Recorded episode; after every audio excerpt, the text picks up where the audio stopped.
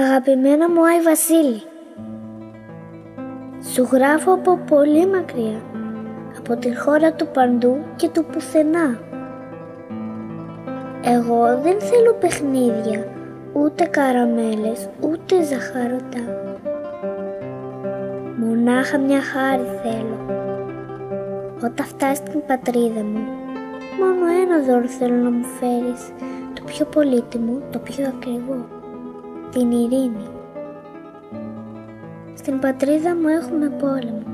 Δεν θέλω να σκοτώνονται παιδιά. Δεν θέλω να σκοτώνονται οι φίλοι μου.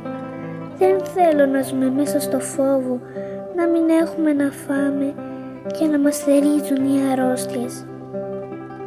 Γι' αυτό, Άι Βασίλη μου, μην μου το αρνηθείς σε παρακαλώ.